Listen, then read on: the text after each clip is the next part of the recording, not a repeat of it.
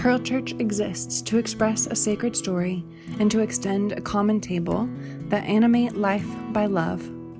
A primary expression of our sacred story is the weekly sermon. If our sermons inspire you to ponder the sacred, to consider the mystery and love of God, and to live bountifully, would you consider supporting our work? You can donate easily and securely at our website, pearlchurch.org, or follow the link in the podcast notes. Thank you for partnering with us in expressing this sacred story. It's no wonder human beings tend to take stock of their lives when a new year arrives, right? Like caught up in the hustle and bustle of days and weeks and months, uh, everything can just spin past us so very quickly, causing so many of us to ask, well, where did the time go? Where did the years go? Where did my life go? Perhaps we're feeling a little bit more existential, like, what am I doing with my life? Or, who exactly am I? Like, what am I in this world? And of course, there's this thing called a calendar, which reminds us every day that time is passing. And yet, every 12 months, we humans acknowledge the idea of a new year. And of course, uh, today is nothing drastically different than yesterday. On the one hand, a new year is nothing more than a mental exercise that acknowledges a larger number. That's one way to look at it. And yet, on the other hand, this larger number gestures toward the human understanding that life is actually passing by, that our brief and precious lives are passing by, and that this existence is something for us as humans to cherish with all of our hearts. And so the great transcendentalist Henry David Thoreau famously wrote I went to the woods because I wished to live deliberately, to front only the essential facts of life, and see if I could not learn what it had to teach, and not, when I came to die, discover that I had not lived. I did not wish to live that was not life. Living is so dear, nor did I wish to practice resignation unless it was quite necessary. I wanted to live deep and suck out all the marrow of life, to live so sturdily and Spartan like as to put to rout all that was not life, to cut a broad swath and shave close, to drive life into a corner and reduce it to its lowest terms. Isn't that beautiful? To be clear, I'm not suggesting that we abandon our jobs and our families and our friends by going into the woods for a year to work a garden and to write all of our existential thoughts about what it means. But I am suggesting on this newest of years that we pause to consider the human desire to live our lives to their fullest, which is also a wonderfully divine invitation to live our lives to the fullest. Now, when we consider living our lives as fully as possible, speaking from a Christian mindset, we find ourselves in the land of an ancient idea called repentance. Now, when I think of repentance, I think of a person standing in Pioneer Square, right, with a sandwich board, and there's flames on both sides, and it's very creative orange, black, red. You know, it's just really flame like. And then there are these words etched in bright white letters turn or burn. Yeah? Everybody know what I'm talking about? There, that's just what I think of when I think of the word repentance. And although I would have never on my own put a sandwich board together and put it on my shoulders and gone down to Pioneer Square as a child and, and shouted out those words, this picture once depicted my understanding of what repentance was. For me, growing up, repentance was primarily a matter of heaven or hell, right? Repent, turn to the Lord, and live eternally. Stay hard hearted and don't repent. Live as you are and die. As a child, I remember feeling this so strongly that it would cause me great agony. I remember having my neighbor Adam from across the street uh, stay the night at my house. I was about 10 years old, and Adam didn't go to church and Adam told dirty jokes. and I told dirty jokes, but I went to church. So Adam needed my help, right? Adam very much needed my help. And so, as my parents taught me, if Adam were to die, Adam was in big trouble. Adam needed to repent so that Adam could go one day to heaven. Late into the night, we talked and we goofed around and we told dirty jokes. But in the back of my head, I just, I just knew, right? In the bottom of my heart, I needed to tell Adam that he needed to repent. And so, just before we fell off to sleep, I gathered up all of my courage. And in my passionate 10 year old evangelist heart, I said something very much like this as fast as I could Adam, Jesus died for your sins, and you should repent because if you don't, you're going to go to hell. And in that moment, I felt a burden lifted. I think Adam just looked at me. what does that even mean? But I'd said it, and it was done. but you know what came right after that, that lifting of guilt? Terrible shame. I just felt awful.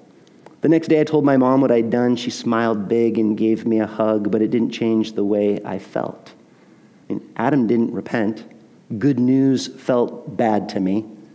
And I was left to wonder am I just a terrible evangelist? Is there something wrong with my heart to allow fear and embarrassment to keep me from telling someone that they needed to repent? And is this really what it means to follow Jesus and to love people? Because if so, I'm in for a lifetime, a lifetime of anguish. And I've experienced this anguish in many others. Others who are wanting to be faithful to God, but struggle over forcing a conversation or manipulating a relationship or saying something that just feels bad, maybe even wrong. And instead of just living from that place, instead of just assuming that we are the problem or that our hearts are the problem. I'd love to explore an audacious idea, which is what if our understanding of repentance is just wrong? What if that anguish that we feel over the things that we think we're supposed to say to others is actually divine anguish? What if repentance is something else, something more, something better, something worth talking about and giving ourselves to? What if repentance is part of what could be rightfully called good news? And so let's begin with this. Let's throw out the sandwich board. Amen? Let's throw away the flames and fire and let's try and let go of the shame and guilt and embarrassment that is all associated with this Christian concept of repentance.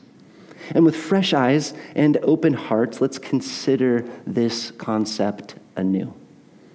Maybe, just maybe, in doing so, we can reimagine the rich and profound meaning of repentance for ourselves and for our beautiful friends and for this precious world. Throughout the Hebrew scriptures, the word for repentance literally means to return. And so let's start there to return, return.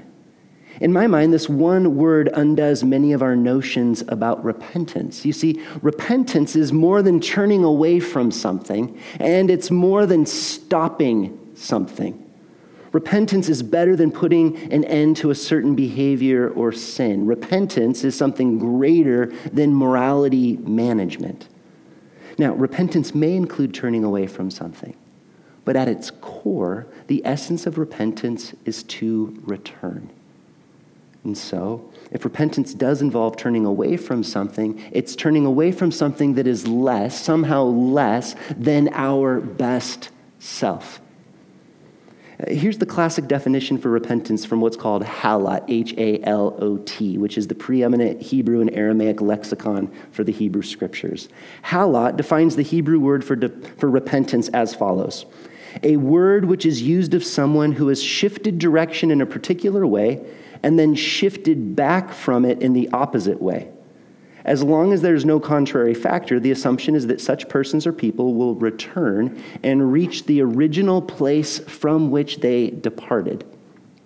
I'll read that last section one more time. The assumption is that such persons or people will return and reach the original point from which they departed. With this in mind, the fundamental question that repentance must ask isn't, what am I supposed to turn away from, but rather, to where am I to return? Where am I to return? Because repentance isn't about leaving something as much as it is going back to something. And what is that? What is the thing that we're to turn back toward? Well, the biblical answer is home. We're to return home.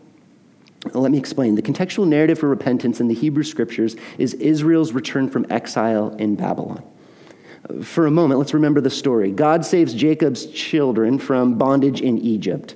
In the wilderness, they make a covenant with God to be a different kind of people in the world, to be a light on a hill in the world, to be a kingdom of priests that mediate God's goodness in the world. And then this covenant people enter into the land. The land is both metaphorical and literal. The land is a literal place that exists in the world, but the land is also a metaphor throughout the Bible. The land, Jerusalem, Zion, the eventually built temple, all of these places are symbols of God's very presence. And so in the books Judges and Kings, when Israel loses its way, when Israel loses itself, when Israel loses its identity, when Israel loses its meaning in the world, we're told that they are in captivity in Babylon. In captivity in Babylon. So maybe that's one way to think of it, like when we lose ourselves, the, the selves that we know that we are deep down inside of us, those, those passions and those desires and the goodness that is down below the embodied trauma. When we lose all of that, maybe helpful language could be I'm feeling like a captive an alien, a captive in Babylon. The Israelites are absolutely certain in captivity that they have lost God. Now, in the book of Acts, the Apostle Paul states that God is the one in whom we move and breathe and have our being. There's no living without being in God. And so we can't actually lose God.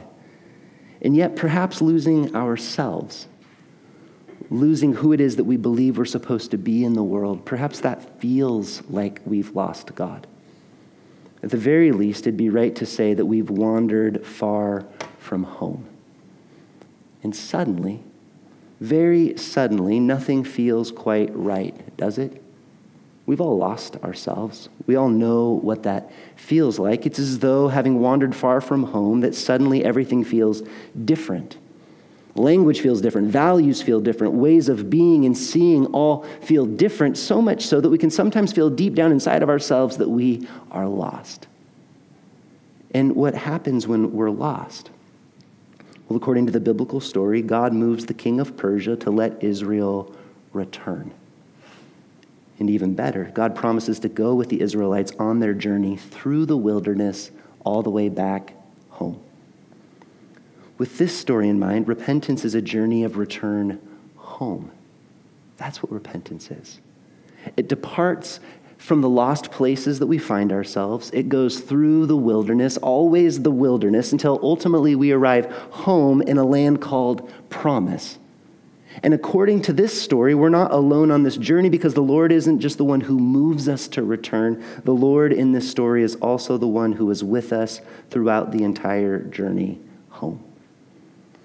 Fast forward to the Gospels, the oldest Gospel, Mark chapter 1, verse 1 reads the beginning of the good news of Jesus Christ, the Son of God, as it is written in the prophet Isaiah See, I am sending my messenger ahead of you who will prepare your way, the voice of one crying out in the wilderness, Prepare the way of the Lord, make his paths straight. Why? Why John the Baptist? Why prepare a way? Why make paths straight? Well, chapter 1, verse 14. Now, after John was arrested, Jesus came to Galilee proclaiming the good news of God, saying, The time is fulfilled, the kingdom of God has come near. Repent and believe in the good news. Now, again, we need to take our old conception of repentance and, and set it aside because we kind of picture Jesus with the sandwich board on, right? But, but throw that out and think in this new way, this, this biblical motif of Israel returning home. Jesus is saying it's time to make the paths straight. It's time to move ourselves toward home. It's time to return. It's time to leave life behind in Babylon, life in Rome, in order to return. And this return is made possible by the Lord who is always with us in our journey. And so, for a moment, let's replace the word repentance with the word return. For me, that sits better, doesn't it? Like it's not become something that you're not or something that you're never supposed to be. No, it's, it's return to the very person that you have been knit together to be. You probably were that child before the trauma all started to affect your life. You know, that, that, that brave, courageous, interested, curious, wondering, growing thing that you were when you were so little? Let's go back to that place. That's a good place. You see, it's easy to lose yourself in the world. It's easy to forget that you were knit together by the divine, created for beauty and made to love. And there are moments when each of us realize that we've lost our deepest, truest self. And we could easily use biblical language. We could rightly say something like, I have become an alien in Babylon. Oh, what am I to do? Answer return. Every person has the possibility of return. Begin a journey of return, a journey that the Lord is stirring inside of you right now, which will take you through the wilderness of transformation back to your true home, your true home. You see, the beauty of return is that you are not leaving yourself to become something else, something other, something that somebody told you that you must become, which actually often feels more like disintegration, doesn't it? No, you are returning which means that you're going back to your very self, that dazzling, creative, vibrant, loving image of God deep inside of your bones. What has Babylon taught you to believe about yourself over the last years? What values have you off balance? What is it about your life that's causing you or others harm? If you were to sit and just pencil out the ways I feel lost, what would you write down? The invitation is to return. Begin a journey of return, a journey that the Spirit of God stirs up inside of us and joins us in as we depart toward home. And here's one more thought on repentance. In the New Testament, the Greek word for repentance is metanoia. Uh, the Greek roots for this word combine to mean go beyond the mind that you have, or put simply, change your mind. I love this idea of repentance. Change your mind. You see, the difficulty with this way of repentance is that as we grow, we become more and more set in what we think. Often, I think we're taught that adults know what to think. Adults, part of being an adult is being certain about how you're supposed to live and what life is all about. More adult, less child, right? And so we grow, we age, we mature, which often means less openness less mystery, less wonder, less hunger and thirst for learning and growing, fewer questions and more, always more and more answers. But you see, the spirit of repentance requires openness to new ways of seeing and thinking. It necessitates humility. Like, like there's so much more for me to learn. There's so much more for me to become. It insists on an unending journey of growth and transformation. That's what it insists on. Uh, Jen and I have now been married a little bit over uh, 25 years. And I remember when we were first married and we had bumps, you know, bumps. And I remember thinking, I can't wait till we get through these bumps and our relationship is just easy, you know? And then I remember thinking, like, man, I'm gonna, I'm gonna get to know Jen so well, and she's going to get to know me so well. Like, like we won't even have to talk. Like, like she'll just feel something and I will feel it, you know? I'll give her the nod and she'll know exactly what I'm thinking. And, and you play that out to its very end, and it's like, we could be so united that we don't even have to be in relationship anymore. I mean, that's where it goes, right? Where I'm going is, well, if you don't have to work, if you don't have to learn, if you don't have to change, if there aren't new things for us to think about and become, well, then there's not really life. Life lived. Life lived in relationship you see, to change, to see something different, to learn, to grow, to be stretched, to break open, to spill out, to be filled up. This is what it means to be human. Re- to repent is to truly live. To repent is to participate in ongoing transformation. To use other biblical imagery, it is to die and rise. To die and rise. To die and rise is the way of human transformation. And so perhaps this morning you feel like you're dying. That's okay. Because the Christian story holds out hope that on the other side of that death is something new, something alive and vibrant and good. Repentance is to have our minds blown over and over again. Repentance makes us declare, I didn't know that. I didn't think that was possible. It's like I'm seeing it all for the first time. Everything was in black and white, but now I see in color. Because repentance isn't only about return, it's also about new insight. Repentance is about evolving and growing. Repentance is about new ways of seeing and thinking. Repentance is about more and more and more life. Which makes me want to ask why would we ever stop repenting? Why would we ever stop? Repentance is a courageous journey home. Repentance is a mindset open to change. Repentance is a journey that God instigates again and again and again because the divine is always making things new, even our very selves.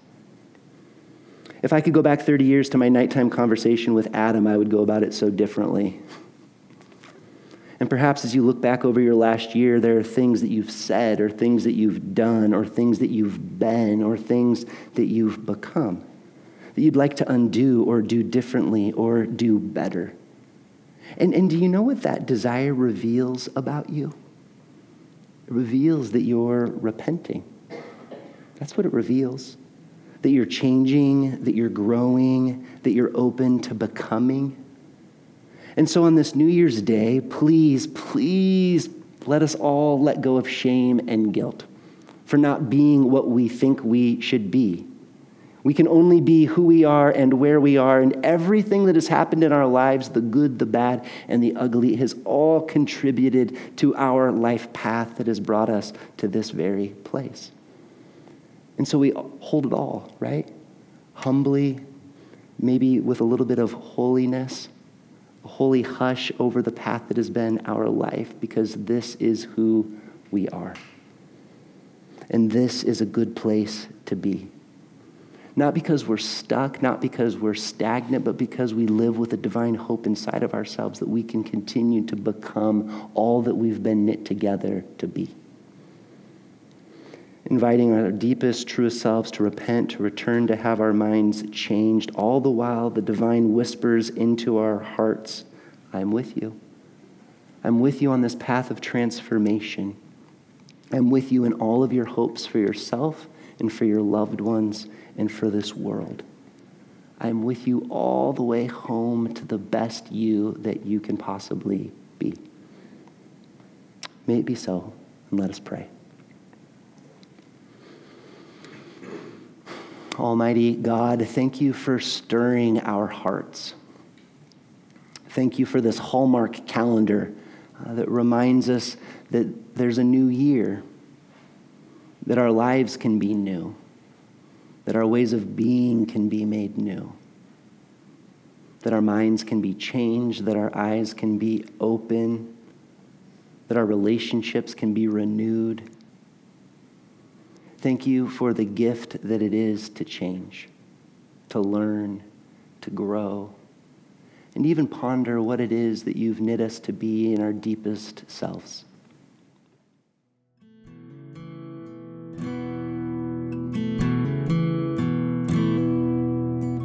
We hope that this sermon inspired you to ponder the sacred, to consider the mystery and love of God, and to live bountifully. If you don't already support our work, will you begin today? You can donate easily and securely at our website, pearlchurch.org, or follow the link in the podcast notes. Thank you for partnering with us in expressing this sacred story.